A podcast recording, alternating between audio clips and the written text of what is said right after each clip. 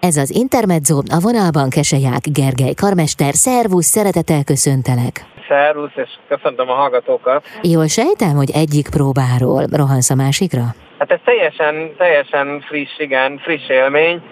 Egy Bruckner és Ribnikov próbáról rohanok egy János Vitéz próbára az operaházba, de hát nagyon szívesen beszélgetek közben, de de hát de hát most... a néző hallgatók elnézik, ha nem, nem annyira jó a vonal, de azért majd megjavítjuk. Megjavítjuk, így van, megszereli technikus kollégám, mindent bevet. Köszönöm én Mindenféle szerelő szerszámot, tudod, előveszi a dobozát, és a Igen. megfelelő fogót, meg bizonyos kulcsokat használja. Na, ma este és jövő pénteken is játszik a MÁV Szimfonikus Zenekar a Zeneakadémia nagy termében.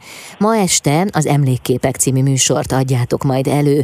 Mely szerzők műveit lehet majd majd meghallgatni?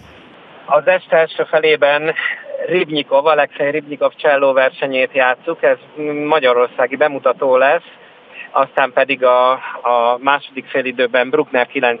szimfóniája kerül műsorra. Ugye nekem a szerző Ribnyikov nagyon, nagyon szívügyem, még 2011-ben, amikor a Miskolci Opera Fesztiválon én fölhívással éltem a zeneszerzők felé, hogy kicsit vegyük már ezt számba, hogy jó-e ez, hogy az elmúlt 130 évben nagyjából a szakma magának írogat, tisztelet persze a kivételnek, ezt mindig hozzáteszem, de hogy, hogy a szerzőknek valahogy mégiscsak az a dolguk, a zeneszerzőkről beszélek, hogy valamiféle transzcendens üzenetet mondjuk így átadjanak a, az emberek felé, és közvetítsenek az emberek felé. De hát, hogyha olyan nyelvezetet, olyan zenei nyelvezetet használnak, már pedig sajnos azért a 20. század nagyobb felében olyan, olyan zenei nyelvezetet használtak a szerzők, amik, amit az emberek hát nem nagyon értenek meg, le, rosszabb esetben elutasítanak, akkor hogy menne át ez az üzenet? Szóval, hogy én egy ilyen fölhívással értem akkor a zeneszerzők felé, hogy térjünk vissza a, az operai és a, a klasszikus zenei hagyományokhoz, hogy, hogy nem, kell ahhoz, nem kell ahhoz banálisnak lenni, hogy populárisak tudjunk lenni, sőt valahogy ez, ez volt mindig is a feladat, és ez az, amit Mozart én, én opera, opera fesztivál lévén Mozartra, Verdire és Puccinire hivatkoztam, hogy hát különböző korokban meg tudták oldani, hogy a népszerűség és az igényesség az bizony összeegyeztethető, akkor miért nem törekszünk legalább arra, hogy ebben a korban is megoldjuk. Én ennek szakmai ellenvetését nem látom. És hát én valahonnan ismertem Ribnyikovnak né- néhány művét, és írtam neki, és legnagyobb meglepetésemre ő egyszer csak ott ült. Ő azért nagyon nagy szerző tulajdonképpen az egész, egész szláv világban, nem csak a ö, saját hazájában. Nagyon híres, nagyon híres művei vannak, de ez a nagyon híres ember egyszer csak ott ült Miskolcon velem egy kis étterem teraszán nyáron, és azt mondta, hogy hát Gergely, nagyon örülök, hogy meghívtál, és hogy, hogy ezt mondod, mert én eddig azt hittem, hogy ezzel a gondolatommal egyedül vagyok, de most már látom, hogy legalább ketten vagyunk. Szóval, hogy, hogy én azóta nagyon sok művét játszottam, de nem azért, mert ezt mondta, hanem azért mondta ezt, mert ő olyanokat ír, amiből én megismertem a, az interneten és különböző ajánlásokon keresztül az ő művészetét és műveit, és beleszerettem. Nagyon sok művét vezényeltem, és több művét többször is vezényeltem, már a MÁV zenekarral is játszottunk, tőle hatodik szimfóniát, meg egy gyönyörű hegedű darabot, és most a, a cselló versenyének kerestem előadót és előadó apparátust, és így találtam meg Stankovski Endrét, és, és a, a más szimfonikusoknak ajánlottam, hogy vegyük elő ezt a nagyon-nagyon szép művet. Azért nagyszerű volt ám ez a mondatod, ezt megjegyeztem, hogy nem kell ahhoz banálisnak lenni, hogy populárisak legyünk. Köszönöm. Köszönöm szépen. Folytatjuk a beszélgetést Keseják Gergely karmesterrel. A vonalban Keseják Gergely, karmester, aki a város egyik végéből tart éppen a másik végébe, ennek pedig az az oka, hogy rendkívül elfoglalt, hiszen sokat kell próbálni. Ma este és jövő pénteken is játszik a MÁV Szimfonikus Zenekar a Zeneakadémia nagy termében. Ma este az Emlékképek című műsor lesz majd soron, az előbb Ribnikovról beszélgettünk, de a hangverseny második részében Bruckner utolsó szimfóniája hangzik majd el. Miért esett a választásod éppen erre a műre? Hát ugye mindig az, a műsor szerkesztésnek a, a Mm, az egyik elve, hogy amikor bemutatunk valami újat, egyébként a MÁV zenekarnak a közönsége azt gondolom, hogy nagyon nyitott, és nagyon szívesen hallgat meg új műveket, és éppen ezért én nagyon szívesen játszom nekik, vagy választok a, a repertoárunkra először elhangzó művet, vagy legalábbis sokszor, ha nem is először elhangzó, de ritkán elhangzó művet, de hát azért nyilván mindenki szereti, hogyha van olyan is, amit ismer, vagy ismerhet, vagy legalábbis már hallott, és hát ez volt a vezérlő szempont, hogy valami olyasmit választunk Ribnyikov mellé, ami hát vagy illik hozzá, vagy egy nagyon jó ellenpont. Egyébként más alkalmakkor nagyon, nagyon jó ellenpontnak, vagy jó kontrasztnak bizonyult Ribnyikov mellé Mozart, de, de most inkább Bruckner mellett döntöttünk. Ez talán az emelkedettsége és a, a nagy romantikus hangzása miatt illik, tehát ez nem, nem ellenpontozza, hanem inkább, inkább azt mondom, hogy hát hogy a, a, igen, kiegészíti, vagy hogy hát a cselló versenyt folytatja, ugye a második félidőben folytatja azt a fajta nagy, romantikus, áradó gondolkodást, amit a zenei gondolkodást, amit a, amit a, a csellóverseny megkezdett. Én úgy gondolom, ha muszáj választanom, akkor, akkor nekem talán a kedvenc szimfóniám, ugye az egész szimfónia irodalomból, de mindenképpen, ha nem muszáj választani, akkor is azt szoktam mondani, hogy számomra a szimfonikus irodalom párcifája ez a szimfónia emelkedett, áradó, miszter, miszteriózó, egy misztérium játék a maga nevében az egész. Ugye meg, meghalt Bruckner közben, és egy negyedik tételéről vázlatok maradtak fönt. Ez egy háromtételes szimfónia, de hát így is legalább egy órát tart az a három tétel. Olykor ki szokták egészíteni vagy a vagy a, a Tedeum, Bruckner Tedeummal, vagy pedig a mm, jegyzetei alapján növendékei kiegészítették ezt a művet, és, és azt esetleg el szokták játszani negyedik tételként. Én azt gondolom, hogy valami nem véletlenül maradt torzó, hiszek ezekben a magasabb összefüggésekben. Ennyit kellett még megírnia, és e, így, így is szerintem a, a szimfonikus irodalom egyik legcsodálatosabb, sőt, mint mondtam, talán számomra a legcsodálatosabb, legcsodálatosabb darabját komponálta meg, nem kell ezt tovább ragozni, annál is inkább, mert nincs hova tovább, tehát ez egy halál és megdicsőülés, átmenet a, a mennyországba, vagy, vagy a, a lelkek közé, tehát hogy itt, itt mi lenne tovább dramaturgiailag, azt nem tudom, és amúgy is két, két nagyon súlyos és lassú tétel között van egy, hát mondjuk úgy, hogy szkercó, de azért az is egy ilyen súlyos szkercó, tehát hogyha ha valami még ide elkélne, akkor egy fergeteges finálé, de hát egy, egy vidám vagy virtuóz, gyors tétel az meg hogy, hogy jönne így a, halál és megdicsőlés után.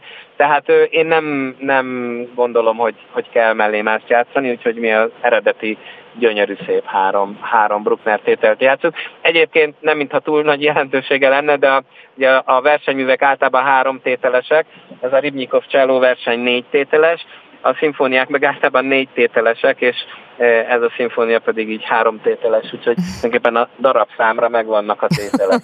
Ezt jól kiszámoltad. Vald be, hogy ez volt a szempont.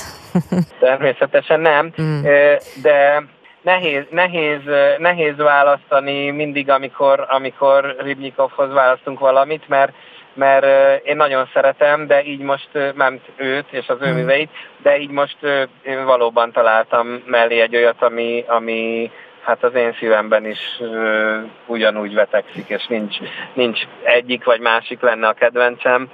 Nagyon örülök, hogy, hogy vezényelhetem a, a Bruckner 9-et, mert azt gondolom, az, az mindenkinek nagy dolog azt játszani, nagy dolog vezényelni, nagy dolog egy, egy zenekarnak, egy, egy közönségnek is, hogy, hogy meghallgathatja, mert, mert nagyon nagy falat, és, és nem sokszor tűzik műsorra. De elárulhatod te azt, hogy neked mi a kedvenced?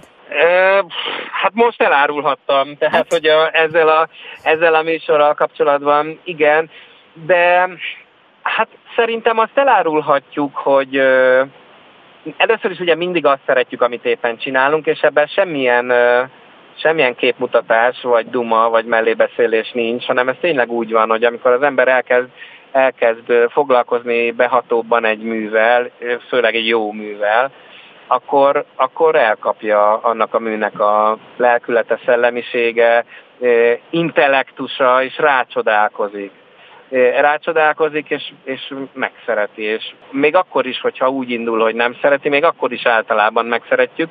Hát még ha azért a, a zeneirodalom nagy részét eleve is szeretjük. Tehát tényleg igaz, hogy mindig azt szereti az ember legjobban, amit csinál, és ezért szerintem szerencsések is vagyunk, hogy, hogy ezzel így vagyunk. De hát azt azért el lehet árulni szerintem egy idő után, hogy az embernek mi a, mi a fontos. Uh-huh. Tehát egy idő után úgy gondolom, hogy, hogy kialakul az, a, az az álláspontunk, hogy minden nem fér bele az életbe, és olyanokat kell csinálni, amivel van mondani valónk. Uh-huh. Ez, ez, ez nem föltétlenül csak az, hogy most én mit szeretek, hanem, de hát azért nyilván nagyon erősen összefügg azzal, hogy, hogy mi az, amit szerintem meg kell ismerni a közönségnek, és nem ismer. Mi az, amit talán már ismer, mert Brucknert ismeri, de talán még azért nem hallott elégszer, mert én mert úgy gondolom, hogy, hogy, hogy azt, esetleg azt a művet többször kell játszani, és akkor ilyeneket tűzni műsorra. Ugye a közönség nagyon sokszor szeret slágereket hallgatni, úgyhogy ezt sem szabad elfelejteni, és majd a a következő műsorról beszélünk, ott lesznek slágerek is, de, de egy idő után, egy idő után biztos, hogy az, az a vezérlő szempont, hogy ha úgy érezzük, hogy nekünk van mondani valónk, akkor ezeket a mondani valókat előszedni, és azt elmondani, mert, mert lehet abban bízni, hogy, hogy nem véletlenül van nekem az a mondani valóm. Nem azért szeretem azt vezényelni, mert jó ütni azt a négyet, vagy a hármat, vagy a hatot, amiben, amiben az a darab van, hanem azért, mert, mert, a, mert a mondani valóját szeretném eljutatni a hallgatósághoz. Mm, köszönöm szépen, rátérünk a jövő pénteki hangversenyre is. Vendégem Keselyá Gergely karmester itt az Intermedzóban.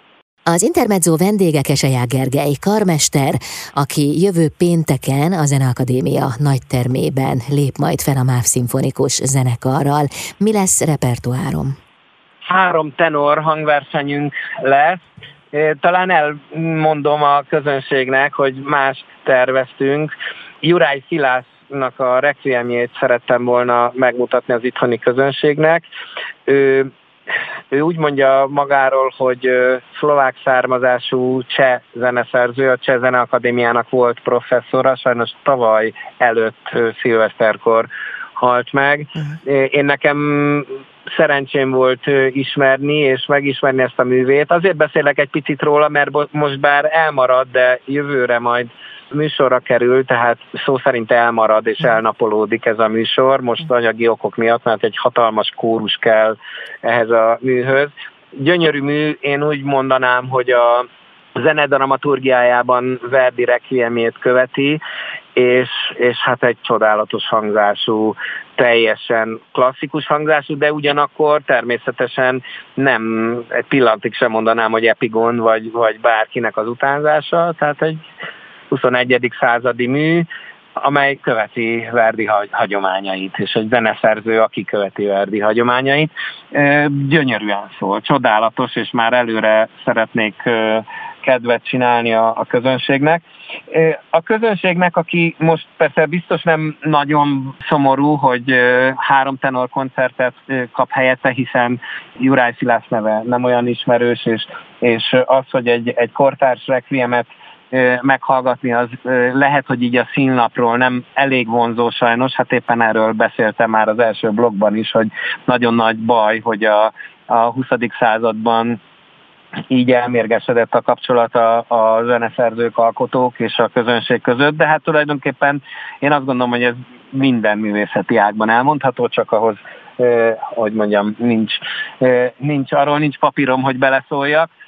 De hogy, hogy hát szóval csodálatos ez a mű, és amikor majd jövőre reményeim szerint újra fölbukkan a, az étlapon, azaz a műsor, füzetekben, akkor, akkor mindenkit nagyon nagy szeretettel, és, és azt gondolom, hogy aki szereti, szereti a, a nagy romantikus zenét, a hatalmas, patetikus hangzást, kórus hangzást és zenekari hangzást, annak ez a mű, én azt gondolom, hogy nagyon fog tetszeni. Dallamos, harmonikus, erős, invenciózus, dramatikus, nagyon-nagyon szép Requiem, de most három tenor koncertet tartunk helyette, ami pedig hát mindig is a, a közönség kedvence, de hát én is örülök természetesen, hogy három nagyszerű kollégánkkal dolgozhatunk, Fekete Attillát, Horváth István és Tóbis Titus fogjuk hallani. Tóbis Titus neve talán a budapesti közönségnek még nem annyira ismert, bár az Opera Fesztiválon is föllépett, Kassán dolgozik a Kasai Operának szólistája, és onnan járja tulajdonképpen most már azért a, a világot, és nagyon örülök, hogy, hogy bemutatkozik itthon velünk most a MÁV zenekarral, és, és talán akik még nem ismerték, méltatlanul egyébként, ők, ők, őt is megismerték. Már úgy értem a méltatlanult, hogy, hogy már, már szerintem jó pár éve késik az, hogy, hogy, hogy ő bemutatkozzon a, a budapesti közönségnek is, hogy erre kerül most sor. Fekete Attilát és Horváth Istvánt egy picit átugrottam az elején, úgyhogy a, oda térjünk vissza, de hát azért ugrottam át, mert ugye ők nagyon ismerősek a, a budapesti közönség részéről, tehát ők ugye az operaházban főszerepeket énekelnek a, hát most már az elmúlt évtizedben, évtizedekben tulajdonképpen végig énekelték a, a jelentős repertoárt, hát ők mint uh, sztárok, mint, mint kedvencek térnek vissza egyébként a MÁV zenekar színpadára is, vagy, vagy a MÁV zenekar társulatába is, mert nem is olyan régen Fekete Attilával koncerteztünk együtt a MÁV zenekarral, és azt nem én vezényeltem, de ha jól tudom, akkor Horváth István is nem olyan régen lépett föl a, a MÁV zenekar szólistájaként. Úgyhogy a budapesti közönségnek is és a, a, a MÁV zenekar bérletes közönségének is visszatérő kedvencei ők, és Titus lesz a, a, az újdonság, vagy a, a, az itteniek számára újdonság. Egyébként ugye nagyon érdekes összehasonlítás lesz, mert Fekete Attila hát egy nagyon erőteljes, mára mondhatjuk, hogy, hogy drámai tenor, Spinto drámai tenor, Horváth István egy, egy rendkívüli magasságokkal és egy, egy rendkívüli könnyedséggel rendelkező tenor leggero mondjuk, vagy olasz tenor, és, és Tobis Titus pedig magam is nagyon kíváncsi vagyok rá, azt gondolom, hogy mióta én utoljára hallottam, én még kis szerepekben dolgoztam bele ez, ezelőtt tíz évvel, de hát azóta ő Otellót énekel például nagy színházakban, úgyhogy akkor sem volt kicsi hangja, de valószínűleg, hogy, hogy, hogy ő is egy, inkább egy, egy drámai hangú tenor lesz, és hát külön, három különböző egyéniség mellett három különböző hangegyéniség természetesen, és hát a műsort is úgy válogattuk össze, hogy, hogy ez szépen kidomborodjon. Hmm, ez lesz tehát jövő pénteken a Zeneakadémia nagytermében. Folytatjuk még a beszélgetést Keseják Gergely karmesterrel. Az Intermezzo vendége Keseják Gergely, karmester. Ma este és jövő pénteken is játszik a MÁV Szimfonikus Zenekar a Zeneakadémia nagy termében. Már szó volt a mai programról, most beszéljünk egy kicsit arról, hogy milyen műsort lehet majd meghallgatni jövő pénteken.